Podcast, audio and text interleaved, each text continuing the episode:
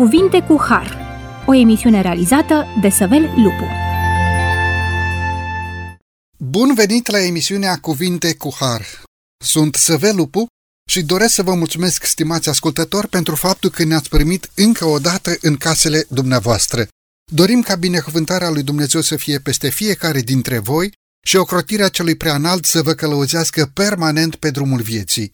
Din planul divin, pentru ocrotirea și pentru sprijinirea vieții umane pe pământul acesta, se desprinde faptul că Dumnezeu rânduiește instituții ale statului care să guverneze ordinea, libertatea și pacea pe pământul nostru. Dacă facem referire la România, prima Constituție modernă a României a fost adoptată în anul 1866 și aici se consideră că libertatea de religie este o libertate absolută și un drept esențial ce trebuie garantat. Constituția definea libertatea de religie ca fiind o garanție pentru toate religiile, cu condiția ca acestea să nu intre în conflict cu ordinea publică, ci cu moralitatea. În lumina Bibliei, atât biserica cât și statul sunt servi ai lui Dumnezeu care trebuie să colaboreze în limitele competenței lor pentru bunăstarea celor așezați sub grija și sub ocrotirea lor fizică și spirituală. Societatea nu trebuie să creadă că biserica va garanta salvarea națiunii, însă cu toate acestea, biserica anunță că prețul răscumpărării omului a fost plătit odată pentru totdeauna de Domnul și Mântuitorul nostru Iisus Hristos la crucea Golgotei. Astfel, mesajul social al bisericii are în centru noțiunea de a fi curat, de a fi sfânt, de a fi drept înaintea lui Dumnezeu. De ce? Pentru că biserica este o instituție divină umană care a luat ființă în mod nevăzut și tainic la cruce, prin patima Domnului și Mântuitorului nostru Isus Hristos, în mod vizibil prin pogorârea Duhului Sfânt peste biserica primară, în forma unor limbi de foc, în ziua cinzecimii. Astfel, biserica este rânduită ca să arate standardul sfințeniei, lucru care de altfel este cerut și de către stat, adică omul să trăiască frumos, în relație bună cu autoritatea statului și după cuvântul lui Dumnezeu, după poruncile lui Dumnezeu.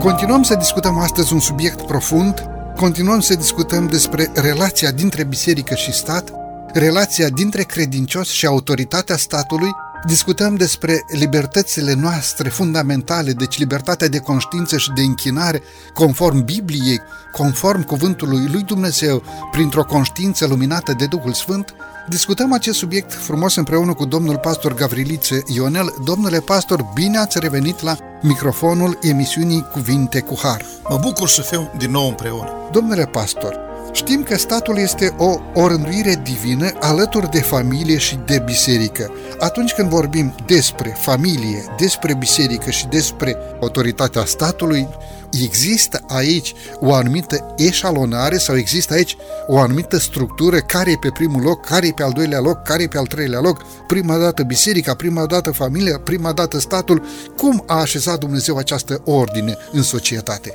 Eu cred că prima dată Dumnezeu a instituit uh, o rânduire aceasta a familiei. Deci încă din Eden, Dumnezeu, prima instituție de acolo a fost instituția familiei, adică Dumnezeu l-a creat pe Adam, a creat-o și pe Eva și l-a binecuvântat și a zis creșteți, mulțiți-vă și stăpânesc pământul. Deci în opinia mea sau nu în opinia mea este un adevăr garantat scripturistic, biblic. Biblia spune clar că prima instituție de pe acest pământ a fost instituția familiei. Din Eden o avem încă. Bine, eu cred că avem tot din Eden și instituția sabatului, adică ziua șaptea de odihnă a săptămânii, sâmbătă. Dar asta este alt subiect. Răspunsul la întrebarea dumneavoastră, eu îl consider foarte clar biblic. Prima instituție este familia. În opinia mea, a doua instituție dată de Dumnezeu este instituția bisericii în, în înțelesul meu, tot biblic, tot scripturistic, este instituția bisericii.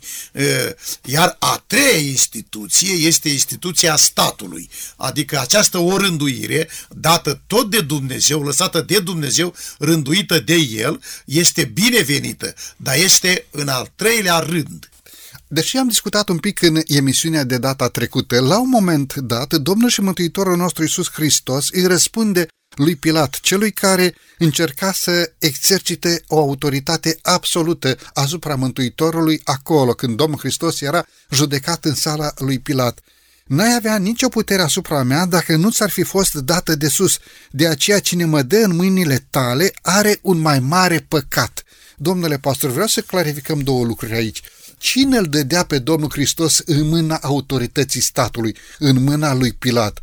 Și de ce spune Mântuitorul că are un mai mare păcat? Deci tu care mă judeci ai un anumit păcat. Dar cine mă dă în mâna ta are un mai mare păcat. Păi cine a dat pe Hristos în mâinile lui Pilat? Preoții, mari preoți, sinodul, Consiliul Bisericesc, puterea, instituția bisericii de atunci. Ei aveau un mare păcat, un mai mare păcat, pentru că ei l-au dat în mâinile lui Pilat și chiar au insistat și-au cerut, l-au acuzat, tot felul de nedreptăți și l-au, l-au dat în mâinile lui Pilat. Deci ei aveau un mai mare păcat. Cine? Mari preoți, biserica, puterea bisericii a instituției bisericii. Iisus era acum în mâinile lui Pilat și îi fusese dat. Adică eu înțeleg prin asta că era în planul lui Dumnezeu general, universal, valabil, în planul mântuirii. Aici nu era un joc politic sau un interes sau ceva, era la mijloc planul mântuirii, planul salvării omului păcătos prin jertfa scumpă a lui Iisus Hristos. Și în acest cadru general, în acest plan, i s-a dat, i-a fost dat, i-a fost rânduit. A, eu așa am înțeles. De multe ori Domnul Hristos spune, lasă să se împlinească ceea ce este prorocit. Și iarăși Mântuitor zice, astăzi s-a împlinit lucrul acesta. De multe ori Mântuitor spune, ori tocmai pentru ceasul acesta am venit în lume, pentru că Domnul și Mântuitorul nostru Iisus Hristos s-a legat cu sine însuși în sânul Trinității Divine ca cea de-a doua persoană a Dumnezeirii să salveze pe omul păcătos în cazul în care acesta va cădea sub puterea păcatului.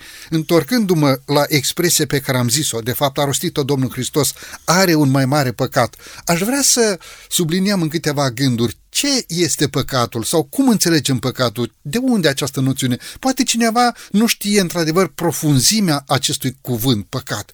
Se folosește în popor, a, păcat, n-ai știut la engleză astăzi. Îi spune păcat. clar întâia, oricine face păcat, face și fără de lege. Și păcatul este călcarea legii lui Dumnezeu.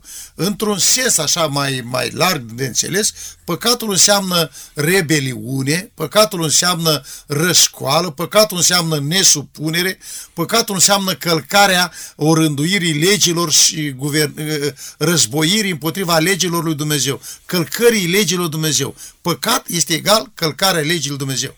Într-un cuvânt biblic. Și tocmai de aici, călcarea legii lui Dumnezeu câteodată de fețe bisericești sau de oameni a religiei, a condus la necesitatea statului, o formă de guvernare socială care să pună în echilibru sau să garanteze dreptul tuturora de a se închina înaintea lui Dumnezeu. Ori Domnul și Mântuitorul nostru Iisus Hristos nu a venit să sfințească troițe sau sisteme de închinare, ci a venit să sfințească inimi ale oamenilor care își doresc întoarcerea și își doresc pocăința, lepădare permanentă de o istorie a răului și împlinirea în viața de fiecare zi a faptelor bune, ale faptelor credinței.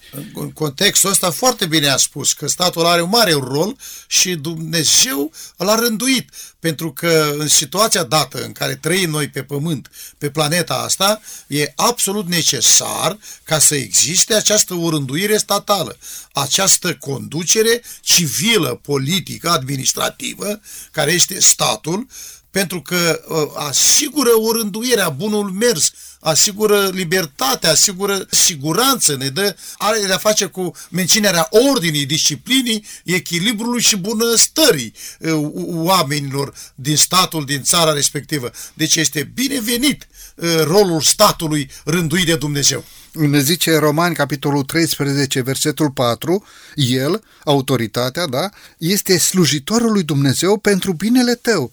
Dar dacă faci răul, temete, căci nu degeaba poartă sabia. El este în slujba lui Dumnezeu, ca să-l răzbune și să pedepsească pe cel ce face răul.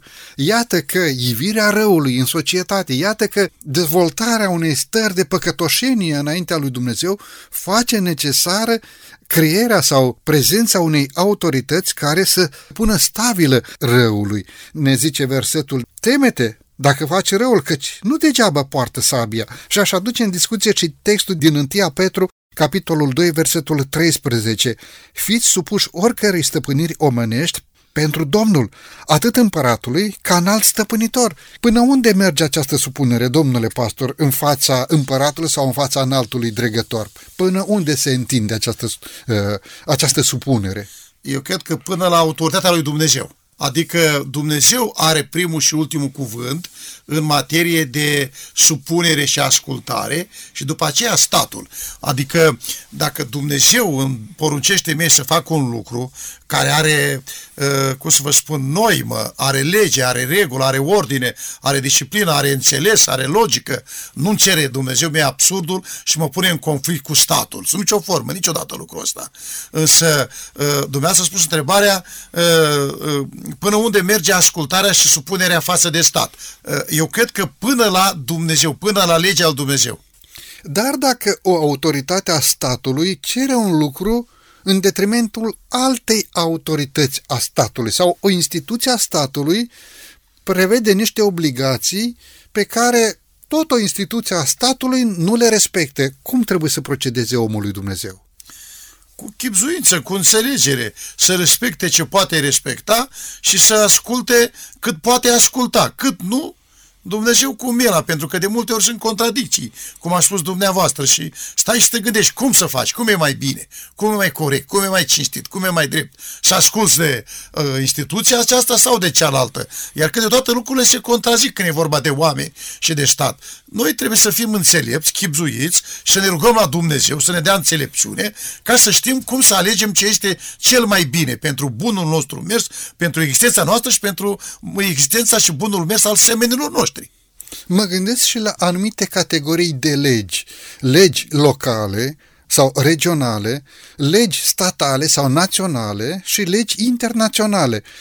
Care dintre aceste legi le respectăm? S-ar putea ca legea locală sau legea statală să intre în contradicție cu legea internațională ce legi vom respecta? Deci e clar că legile naționale sunt superioare față de legile locale sau legile internaționale se aplică asupra a tot teritoriul, dar s-ar putea să nu fie obiective într-o anumită zonă. Cum se procedează aici?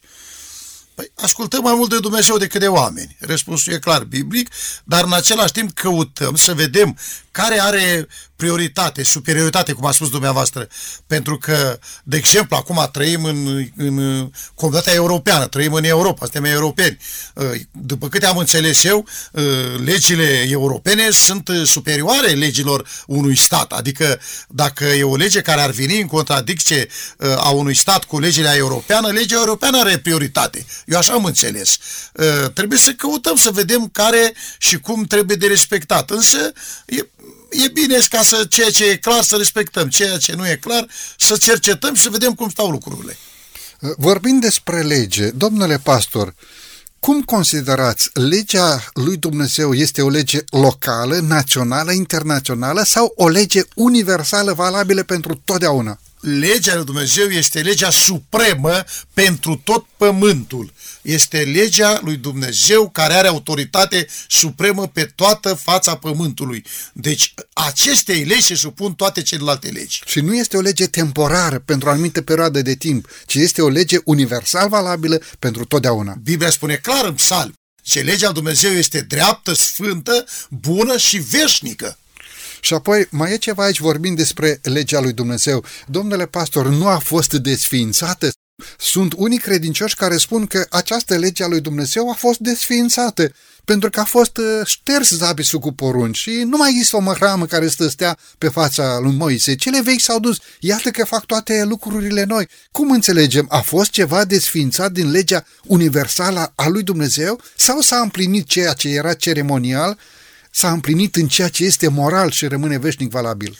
Eu cred că e un lucru total greșit că unii oameni nu fac o deosebire și un studiu atent cu privire la legea lui Dumnezeu. Când spun legea lui Dumnezeu, legea universală, legea dreaptă, sfântă, bună și veșnică, mă refer la legea morală, adică la cele 10 porunci al lui Dumnezeu. Spun cele și subliniez cele 10 porunci al lui Dumnezeu, decalogul din Exodul 20 este legea lui Dumnezeu morală, universal, valabilă și veșnică. Aceasta este imposibil să se disfințeze. Aceasta nu s-a disfințat niciodată și nu se va desfința niciodată. Aceasta exprimă caracterul Dumnezeu care este dragoste. Nu are de-a face cu, nu se poate să ne gândim că poate să fie desfințată. Pentru că legea celor 10 porunci este dragostea lui Dumnezeu față de oameni. Nu are cum să se schimbe, să se anuleze, să nu mai existe. Pentru că legea lui Dumnezeu este ilustrarea sau împământenirea a însăși caracterului Caracterul. lui Dumnezeu față în față cu da. creaturile sale, cu da. lucrarea mâinilor sale, deci și noi oamenii. Și aceasta are prioritate, ă, aceasta este în primul rând legea lui Dumnezeu. Ea este ă, supremă și ei îi se supun toate celelalte legi. Asta e convingerea mea. Deci dacă ar fi o ierarhie a legilor uh, care exercită autoritatea asupra noastră, am putea spune legea lui Dumnezeu, ca fiind o autoritate universală, valabilă pentru totdeauna, ar fi legile internaționale, cu aplicabilitate probabilă în tot teritoriul, ar fi legile naționale cu aplicabilitate într-o națiune și apoi legile locale pe care noi le respectăm datorită faptului că trăim în mijlocul semenilor noștri. Domnule pastor, mulțumesc tare mult. E momentul să avem aici o scurtă pauză muzicală, după care ne vom întoarce, vom reveni la microfonul emisiunii Cuvinte cu Har.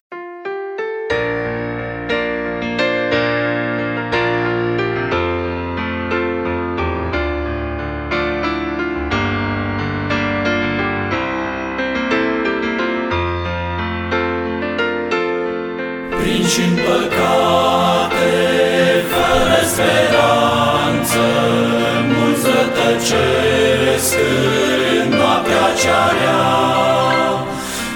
Cine să arate calea spre viață, Cine să meargă spre a-i ajuta. Iată-mă, da,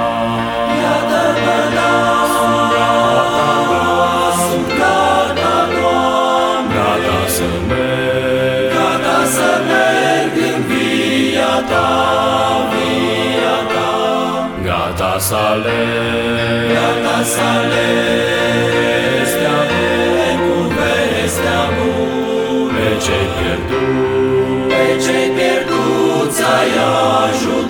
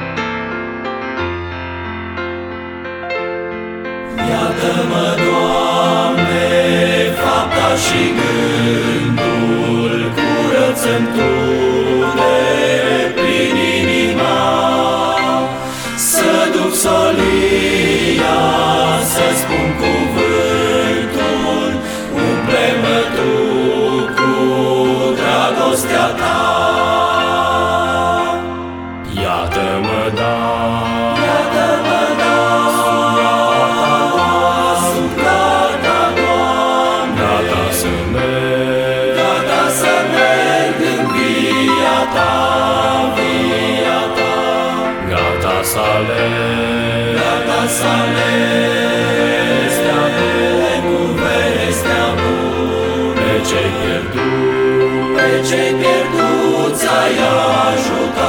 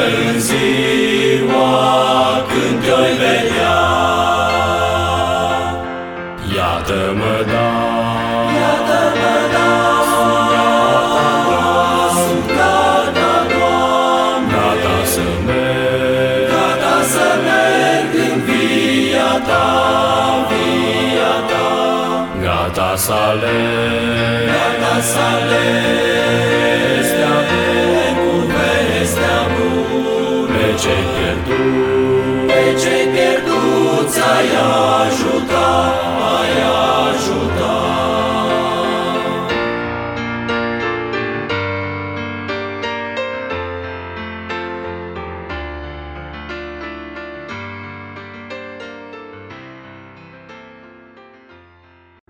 După această frumoasă pauză muzicală ne-am întors la microfonul emisiunii Cuvinte cu Har. Discutăm astăzi despre drepturile noastre fundamentale de a ne închina înaintea lui Dumnezeu după propria conștiință discutăm despre libertate religioasă, discutăm despre relația dintre stat și biserică, discutăm despre credincioșia noastră față de Dumnezeu, față în față cu autoritatea civilă, discutăm împreună cu domnul pastor Gavriliță Ionel. Domnule pastor, pentru cea de-a doua parte a emisiunii de astăzi, aș dori să clarificăm un anumit lucru, și anume, ascultarea noastră față de legile țării sau supunerea noastră față de autoritate trebuie să fie una forțată, scrâșnind din dinți, sau trebuie să fie una din conștiință liberă, căci așa a rânduit Dumnezeu și trebuie să respectăm autoritatea rânduită de Dumnezeu. Ce ne spune Biblia în direcția aceasta?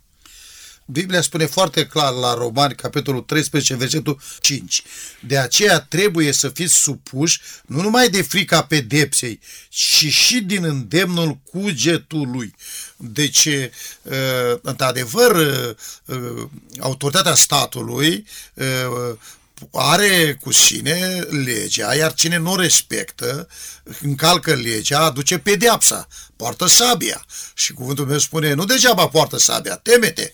Acum, noi nu trebuie să slujim sau să fim supuși statului de frica pedepsei și să fim așa un fel de oameni aceștia chinuiți pentru că trăim în frică, în teroare și, vezi, Doamne, dacă nu fac binele, gata, imediat mă ia la, la pușcărie dacă fac răul. Nu din acest motiv, ci dintr-o cuget curat, liber, dintr-o inimă bună, dintr-o conștiință curată, dintr-o alegere frumoasă creștinească. Noi, oamenii Dumnezeu, suntem îndemnați să fim supuși din dragoste, nu din frică, nu din, de frica pedepsii. Noi asta înțelegem, că îl iubim pe Dumnezeu, îl ascultăm și împlinim porunca Domnului, pentru că îl iubim pe Dumnezeu pentru că noi suntem copiii lui și el e tatăl nostru. Și noi din dragoste, motivația supremă e dragostea de Dumnezeu. Ei, aici e mai greu când e vorba de stat, ca să uh, fim așa oameni cu o dragoste frumoasă față de stat. Dar, măcar dintr-un respect, măcar dintr-o bună cuviință civică, măcar pentru faptul că trăim aici cu toții și că statul are anumite uh, lucruri care le face pentru noi. Uh, ne asigură libertatea, ne asigură Uh, securitatea, ne asigură binecuvântarea vieții materiale, adică, uite, le asigură pensiile sau uh, drept, uh, dreptul la muncă, dreptul la, la alegere, la libertatea religioasă, are de-a face cu ordinea, cu administrația și, de exemplu, sunt lucrurile statului, armata, poliția, spitalul, sănătatea, care sunt guvernate de stat și sunt în folosul omului. Deci, într-un mod implicit și într-un mod direct, în folosul meu, al nostru. Ei, noi ar trebui să ținem cont de aceste lucruri și să ascultăm și să fim supuși statului ca unor oameni care îmi doresc binele. Zice și în Timotei, capitolul 3, versetul 1, adu-le aminte să fie supuși stăpânirilor și dregătorilor, să-i asculte, să fie gata să facă orice lucru bun. Iar uh, în 1 Petru, capitolul 2, versetul 13, fiți supuși oricărei stăpâniri omenești pentru Domnul, atât împăratului ca înalt dregător, stăpânitor, cât și dregătorilor, ca unii care sunt trimiși de el să pedepsească pe făcătorii de rele și să laude pe cei ce fac binele. Frumos versetul din Roman 13 cu 5 pe care dumneavoastră l-ați uh, enunțat, să facă lucrul acesta, să facem lucrul acesta din îndemnul cugetului. De aceea noi nu trebuie să ajungem în conflict cu autoritățile. Cuvintele noastre pe care le spunem sau le scriem să fie măsurate cu grijă, să nu ne așezăm, să nu apărem într-o falsă lumină, ca și când am fi împotriva legii sau împotriva uh, ordinii. Să nu spunem sau să nu facem nimic ceea ce ar putea să ne bareze drumul în mod necorespunzător. Iată câteva cuvinte din Cartea Istoria Faptelor Apostolilor, pagina 69, închei citatul, Ellen G. White. Domnule pastor, vreau să continui cu o anumită întrebare.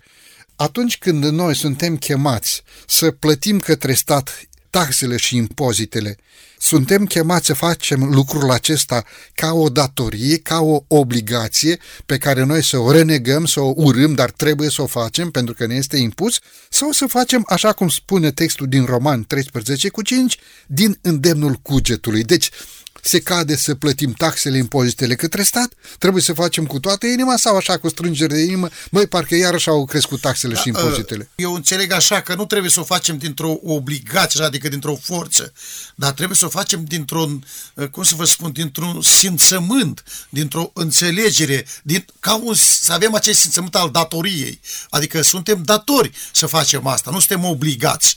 În sensul acesta înțeleg. Pentru că ne învață și cuvântul Dumnezeu. Așa cum a spus dumneavoastră, uitați ce spune Roman 13,6. Tot pentru aceasta să plătiți și birurile, căci dregătorii sunt niște slujitori al lui Dumnezeu, făcând necurmat tocmai slujba aceasta. Și avem uh, exemplu Domnului Hristos când uh, spune foarte clar, dați dar cezarului ce este al cezarului și lui Dumnezeu cele ce sunt ale lui Dumnezeu. Mântuitorul însuși ne-a învățat să plătim taxele și impozitele. Uh, noi așa trebuie să fim credincioși, cetățeni model, cetățeni exemplu. Eu uh, niciodată nu las să treacă mai mult de o lună, două de la început de an. Prima dată mă duceam în ianuarie. Acum am înțeles că se pot plăti taxele și impozitele uh, și în prima trajă până la 30 martie. Ei, la 30 martie, 29, 25, până data asta, eu mă duc și plătesc toate taxe și impozitele care le am de dat la casă, la mașină, la teren, înainte pentru tot anul. Și beneficiez și de reducerea de 10%. Deci eu dau de la începutul anului, din luna martie, toate taxele și impozitele să mă știu cu datoriile date către stat. De ce? Mi se pare o datorie civică, o chemare de cetățean corect, cinstit, onest și drept, ca să-mi plătesc datoria față de stat.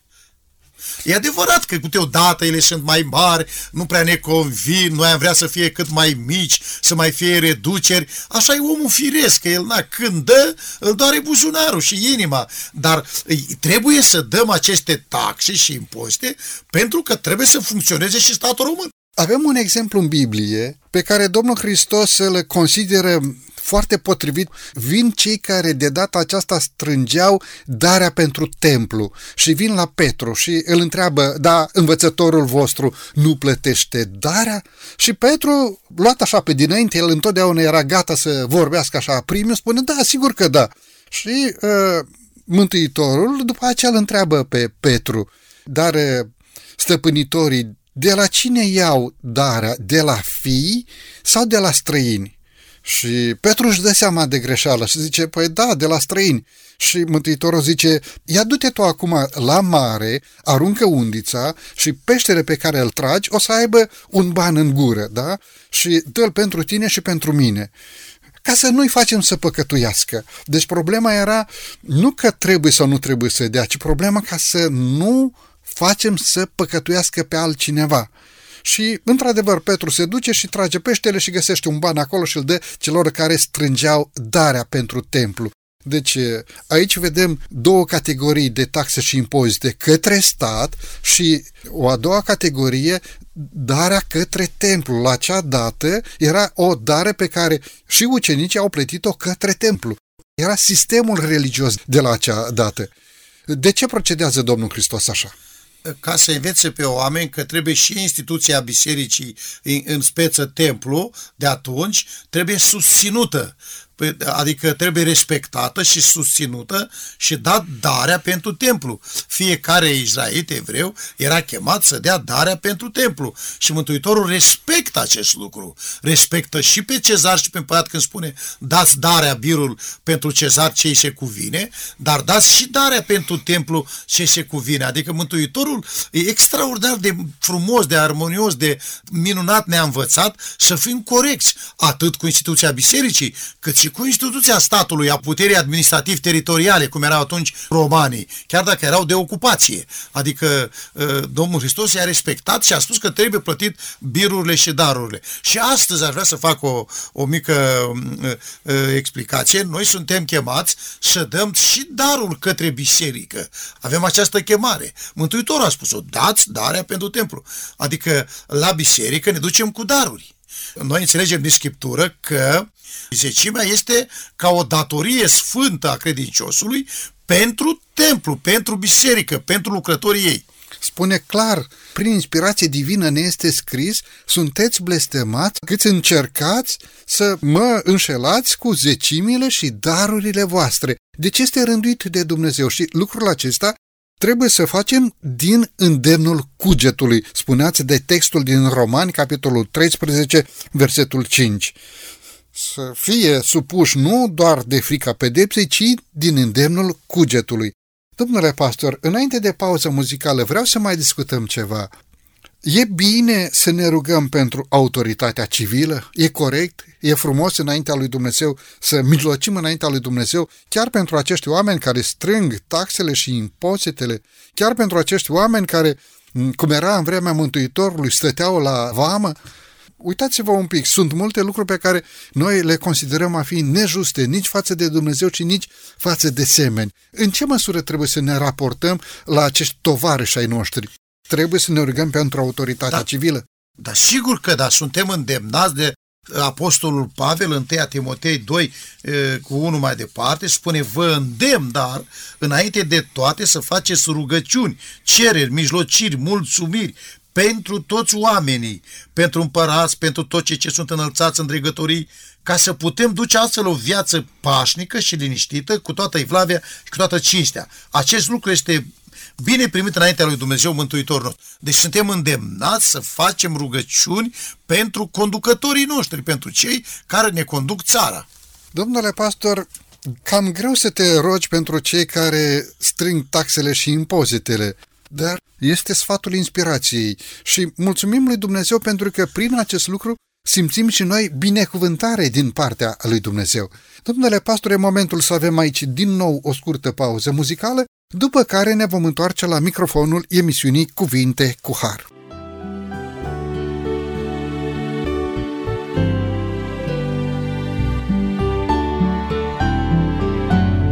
N-am venit, Doamne, să îți cer vreo favoare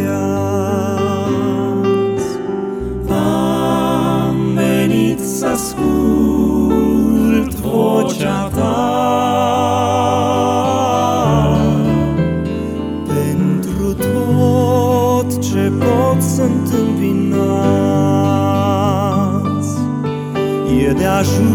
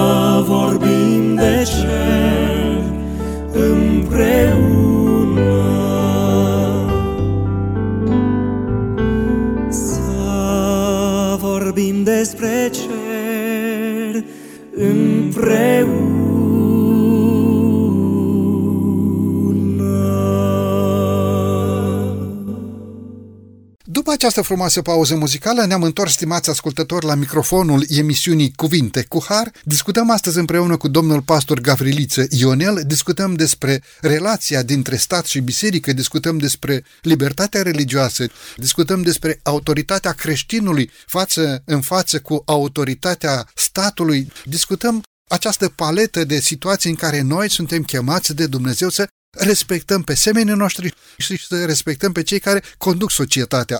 Domnule pastor, pentru cea de-a treia parte a emisiunii vreau să introduc sau vreau să discutăm un anumit aspect. Noi ca și credincioși suntem chemați să susținem, să sprijinim activitățile sociale, civice și îngăduiți-mi să dau un exemplu. Trebuie să fie reparat podul în comuna natală. Mă voi duce să repar podul sau drumul, trebuie reparat drumul sau șanțul sau efectiv alte situații. În ce măsură noi trebuie să ne implicăm în aceste acțiuni sociale din localitatea noastră? Aș începe cu ceva mai de demult. Când eram copil așa, eram cu școala dus la muncă patriotică în folosul comunității societății, a comunei, a orașului. Copiii încă de la școală erau duși la munca aceasta de toamnă mai ales, la lucrările acestea în folosul comunității. Era numită practica agricolă sau așa mai departe. Deci încă de mic copil eu am fost educat și instruit că trebuie să participăm la munci, așa zis, patriotice. Eu cred că era un lucru bun acesta. Și astăzi eu continui să colaborez cu uh, oamenii din conducerea primăriilor, cu asistența socială, cu cei care se ocupă de spațiile verzi, chiar cu anumiți credincioși am fost și am făcut curățenie prin parcul comunei, orașelor. Eu vorbesc de mai multe activități de-a lungul vremii. Am plantat flori prin anumite spații verzi, am mers la curățenia străzii, la anumite acțiuni de ecologizare. Deci creștinii, și eu îndemn pe creștini ca pastor, pe cei din comunitățile noastre, îndemn ca să facă cât mai mult lucru, cât mai multe activități sociale pentru societate, pentru comunitatea în care locuiești, pentru semenii tăi, voluntar, gratis asta. Deci suntem îndemnați să participăm și să urmărim binele comunității unde trăim.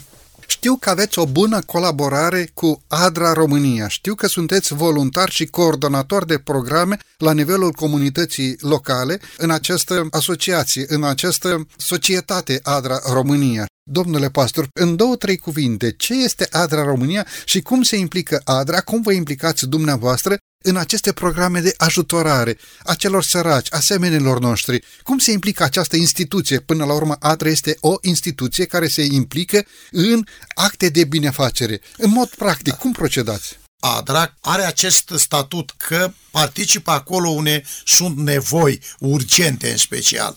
Ca voluntar ADRA, adică aceste asociații de ajutorare, eu am colaborat și colaborez de aproximativ 20 de ani cu ADRA ca voluntar. Am avut zeci de proiecte și la ora actuală avem. Toate sunt în folosul oamenilor din comunitate, chiar și în folosul comunității. Particip cu drag și ajut și eu cât pot, susțin cât pot și ajut pe semenii noștri în nevoie. Sunt mulți oameni în suferință, în lipsuri, în nevoi, în necazuri, de la copii neajutorați, orfani sau lipsiți de cele elementare vieții, la oameni în vârstă care iar au probleme, la oamenii bolnavi, la oameni fără adăpost, la oamenii străzii. Ă, sunt foarte multe nevoi și ne implicăm cât putem în mai multe direcții. Știu că ADRA România intervine în cadrul situațiilor de foc, de inundații, știu de construcții de case, știu de reparare de uh, case a unor oameni, știu că ADRA România intervine și în cazuri de suferință, de boală. Prin ADRA se ajută mii și mii de oameni. Domnule pastor, de ce faceți treaba aceasta? Pentru că iubim pe oameni și iubim pe Dumnezeu. Mulțumim lui Dumnezeu că mai există astfel de oameni, să binecuvânteze Bunul Dumnezeu această lucrare. Deci noi suntem chemați să sprijinim autoritatea civilă în ușurarea durerilor, suferințelor semenilor noștri. Și, Doamne ferește, nu cumva la un moment dat să trecem și noi prin astfel de situații încât să fim în situație de a fi ajutați la vreme de nevoie. Spuneam de rugăciune. Trebuie să ne rugăm pentru autoritate.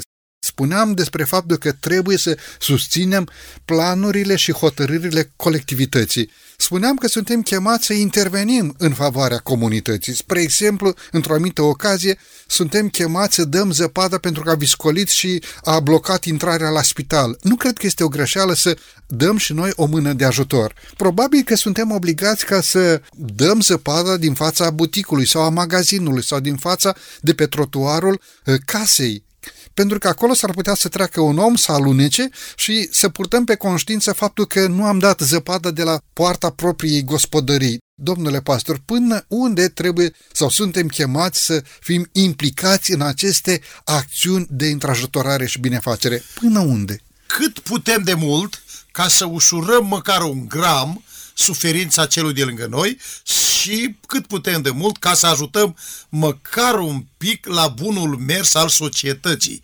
Adică să fie bine pentru noi toți. Pentru că atunci când noi mergem la aceste acțiuni, ne gândim și la noi și la ceilalți. Uh, facem curățenie pe drum, pe stradă, în parc. E pentru noi toți. Dăm zăpada de la spital. E pentru noi și pentru semenii noștri. Uh, sau, eu știu, alte activități de acestea civice, uh, voluntare. Repet, voluntare. E mare nevoie de voluntariat. Iar noi cultura asta, voluntariatul, nu prea o avem. Noi vrem să facem totul renumerat sau dacă câștigăm ceva de aici. Ori nu e corect. Noi trebuie să facem dintr-un spirit civic, dintr-un spirit cetățenesc, dintr-un spirit de împreună simțire și colaborare și cu autoritățile. Ne este spus, zice uh, prorocul Ieremia, ne este scris în capitolul 29, versetul 7, urmăriți binele cetății în care v-a dus în robie și rugați-vă Domnului pentru ea, pentru că fericirea voastră atârnă de fericirea ei. În ce sens, domnule pastor, fericirea noastră atârnă de fericirea cetății în care Dumnezeu a îngăduit să fim duși în robie? Spre exemplu, se construiește puntea peste râul care străbate localitatea noastră prin mijlocul satului. Voi merge și voi ajuta să se construiască acea punte. Știți de ce? Pentru că mâine, poi mâine, s-ar putea ca să fiu nevoit chiar eu să trec pe puntea respectivă. Deci ce înseamnă fericirea voastră atârnând de fericirea ei? Până unde? Păi, dacă noi, de exemplu, eu trăiesc în, în orașul Comănești, dacă acolo lucrurile merg bine, e pace, e liniște, e curățenie pe stradă, e bună învoială, înțelegere, nu mă simt și eu bine? Deci noi trebuie să urmărim binele colectiv. În același timp și binele personal. Uh, dar trebuie să fim și altruiști. Noi nu învățăm să fim altruiști, suntem cam egoiști și vrem numai binele nostru personal și a familiei noastre. Dar să ne referim și la binele ăsta colectiv, la binele societății în care trăim. Haideți să fie ordine, să fie frumos pe stradă, să fie curat, să ne placă să mergem într-un oraș aerisit, să fim mai atenți cu ecologizarea, cu deșeurile, cu toate acestea. Deci e bine ca noi să propovăduim un stil de viață cât mai sănătos și personal, dar și colectiv. Adică prin ceea ce fac să nu deranjez cu nimic pe cel de lângă mine, ba din contra să-l ajut și pe el să se simtă bine. Și vom fi de împreună cu toții mulțumiți, binecuvântați și fericiți în Domnul Isus. Pun această întrebare deoarece am în minte o întâmplare din copilărie, eram tânăr acolo în satul natal, la Crăcăoani, și gospodare din localitate au fost invitați să ajute la reconstruirea, refacerea, reorganizarea uh, magazinului din sat. Era un magazin și adesea am cumpărat alimente de acolo. Numai că lipit de magazin, în același corp de clădire, era și o crâșmă, o botega satului. Până unde am putut eu să ajut la tencuirea acelui magazin? Cum să faci ca și credincios, ca și adventist? Vei participa la uh, văruirea, reorganizarea, tencuirea unei crâșme, unei case de toleranță, Doamne ferește, alte acțiuni care aduc atingerii credinței personale? Aici e răspunsul foarte clar. Intervine problema aceea de conștiință a fiecărui om. Adică eu sunt convins că dacă lucrurile sunt bune și sunt potrivit cu credința și alegerea mea și cu principiul meu de viață, ă, merg și fac binele ăsta. De pildă, eu nu m-aș duce niciodată să construiesc sau să ajung la construirea unei crâșme, acolo unde știu că oamenii consumă alcool și alcoolul dăunează grav sănătății și societății. Uh, alcoolul a făcut multe ravagi, multe lucruri rele, multe nenorociri, multe păcate. Eu, conștiința mea, asta e răspunsul meu personal. S-ar putea să deranjeze pe unii, dar asta cred eu. Este dreptul meu să fac potrivit cu conștiința mea, cu alegerea mea. Adică conștiința mea spune, nu fă un lucru care ar putea să aducă răul care ar putea să contribuie la rău. Adică nu participa la chestia asta că nu are niciun scop bun, nu are nimic bun acolo. Uh, oamenii consumă alcool și fac răul. Și eu nu mă duc să fac bufetul, birtul, cârciuma, dar mă duc să construiesc magazinul unde să vând haine, alimente, îmbrăcăminte, încălțăminte, care sunt de folos oamenilor. Asta o fac, e alegerea mea. Asta nu o fac. E alegerea mea. Eu am dreptul la această alegere și nimeni nu mă poate obliga să uh, fac împotriva conștiinței mele. Și acest principiu funcționează și mai departe, la alte niveluri, la alte categorii, la alte chestiuni în viață. Da, și această alegere se bazează pe un stă scris. Dumnezeu, prin inspirație și prin oamenii lui Dumnezeu, proroci și profeți, ne-a lăsat lumină, stă scris în Sfânta Scriptură, ceea ce este bine pentru sănătatea ta și sănătatea altora. Spre exemplu, eu niciodată nu mă voi duce să ajut un vecin care a cultivat în ogorul dumnealui tutun ci că ai mai băiete și mă ajut un pic să strâng tutunul, că vine ploaia, sau cum uh, gospodare usucă tutunul pe garduri sau în sisteme speciale, nu mă voi duce niciodată să dau o mână de ajutor acolo. De ce? Pentru că este clar că este împotriva sănătății. Chiar pe etichetă zice tutunul dăunează grav sănătății. Nu sunt chemat de Dumnezeu să dau ajutorul, chiar în acțiuni sociale, acolo unde este împotriva sănătății, împotriva societății și împotriva legii lui Dumnezeu, chiar dacă la un moment dat acel lucru este acceptat de societatea respectivă. Și se rezumă la libertatea mea de conștiință, de alegere nu mă duce niciodată împotriva conștiinței mele. Sunt lucruri și mai delicate cu privire la conștiință. Eu sunt de părere că noi trebuie să respectăm alegerea unui om potrivit cu înțelesul și cu conștiința lui. El crede că este bine așa, așa să facă. El crede că este rău și nu face, să lăsăm să nu facă. Și apoi avem descoperit clar în Faptele Apostolilor, capitolul 5, versetul 29, Petru și apostolii ceilalți drept răspuns au zis, trebuie să ascultăm mai mult de Dumnezeu decât de oameni. Deci, exemplul acestor apostoli când Sinedru, autoritatea religioasă a timpului, le-a cerut să facă ceva ce nu era după voia lui Dumnezeu, ceva ce Dumnezeu nu poruncise, aceștia au răspuns, trebuie să împlinim voia lui Dumnezeu. Domnule pastor, mulțumesc tare mult pentru prezența dumneavoastră în emisiune. Cu plăcere și de altă dată când sunt invitat, voi veni cu gând bun. Binecuvântarea lui Dumnezeu să fie peste slujirea, peste familia și peste toți cei care îi iubiți.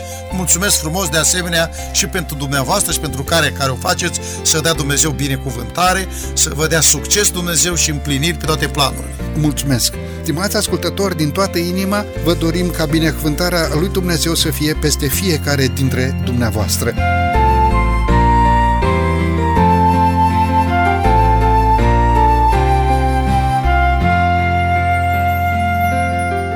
De la microfonul emisiunii Cuvinte cu Har, Săvel Lupu, iar din regia tehnică Nelu Loba și Cătălin Teodorescu, vă mulțumim pentru atenția acordată. Până data viitoare, numai bine tuturor!